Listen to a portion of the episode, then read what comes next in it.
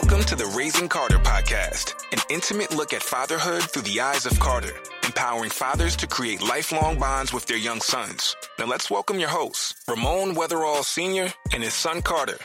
Is it a good idea to tell your wife, your girlfriend, your mother, any woman in your life your feelings, fellas? Your tell them your feelings, your to constantly tell them how you feel. Do you think that's what you should do? Do you feel comfortable constantly venting to the woman in your life, your wife, your girlfriend, uh, close friend? Uh, do you think that's what a man should do? My answer is hell no. That is not what you should do. That's a bad idea. Now, there's always going to be circumstances where you have a woman that's just remarkable and you can do that with. But nine times out of 10, that is not a good idea. Because you know what's going to happen? That same stuff you telling her, she going to use it against you she's going to use it against you. And she might only be telling you that because you she doesn't want you to feel like she doesn't care about you. So she can't say, "Don't tell me how you feel." But honestly, she don't want to hear that. She don't want to hear that. If you she don't want to hear that because just imagine a lion, king of the jungle. That's what that's what you are. You're a man. There's a lion, the king of the jungle. And you you know, he's got a whole family of lions that he's in charge of. He's the man.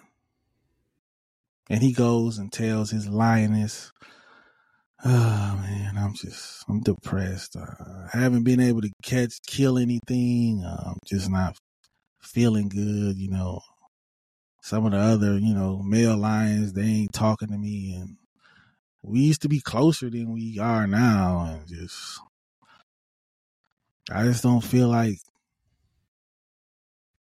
I, I just don't feel, I'm depressed as stupid as that sounds, do you think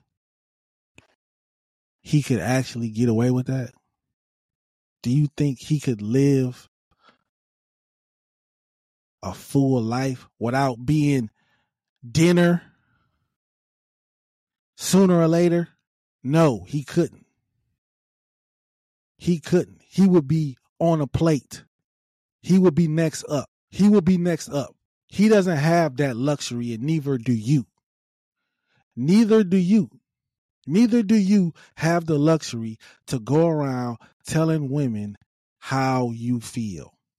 There might be one woman that you can talk to, but even your mother at some point is going to tell you, look, son, this isn't normal.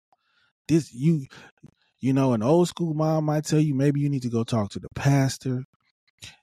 Um, Maybe you need counseling, something, but they don't want to hear it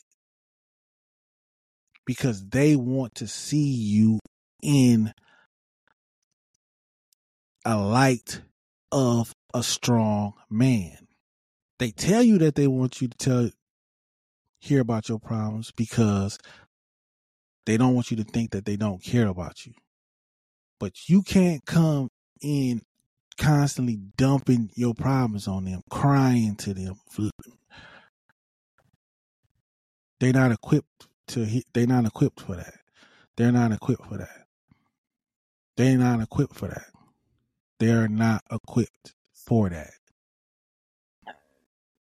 I'm telling you now. I'm telling you now. That's the burden that a lot of men have to carry.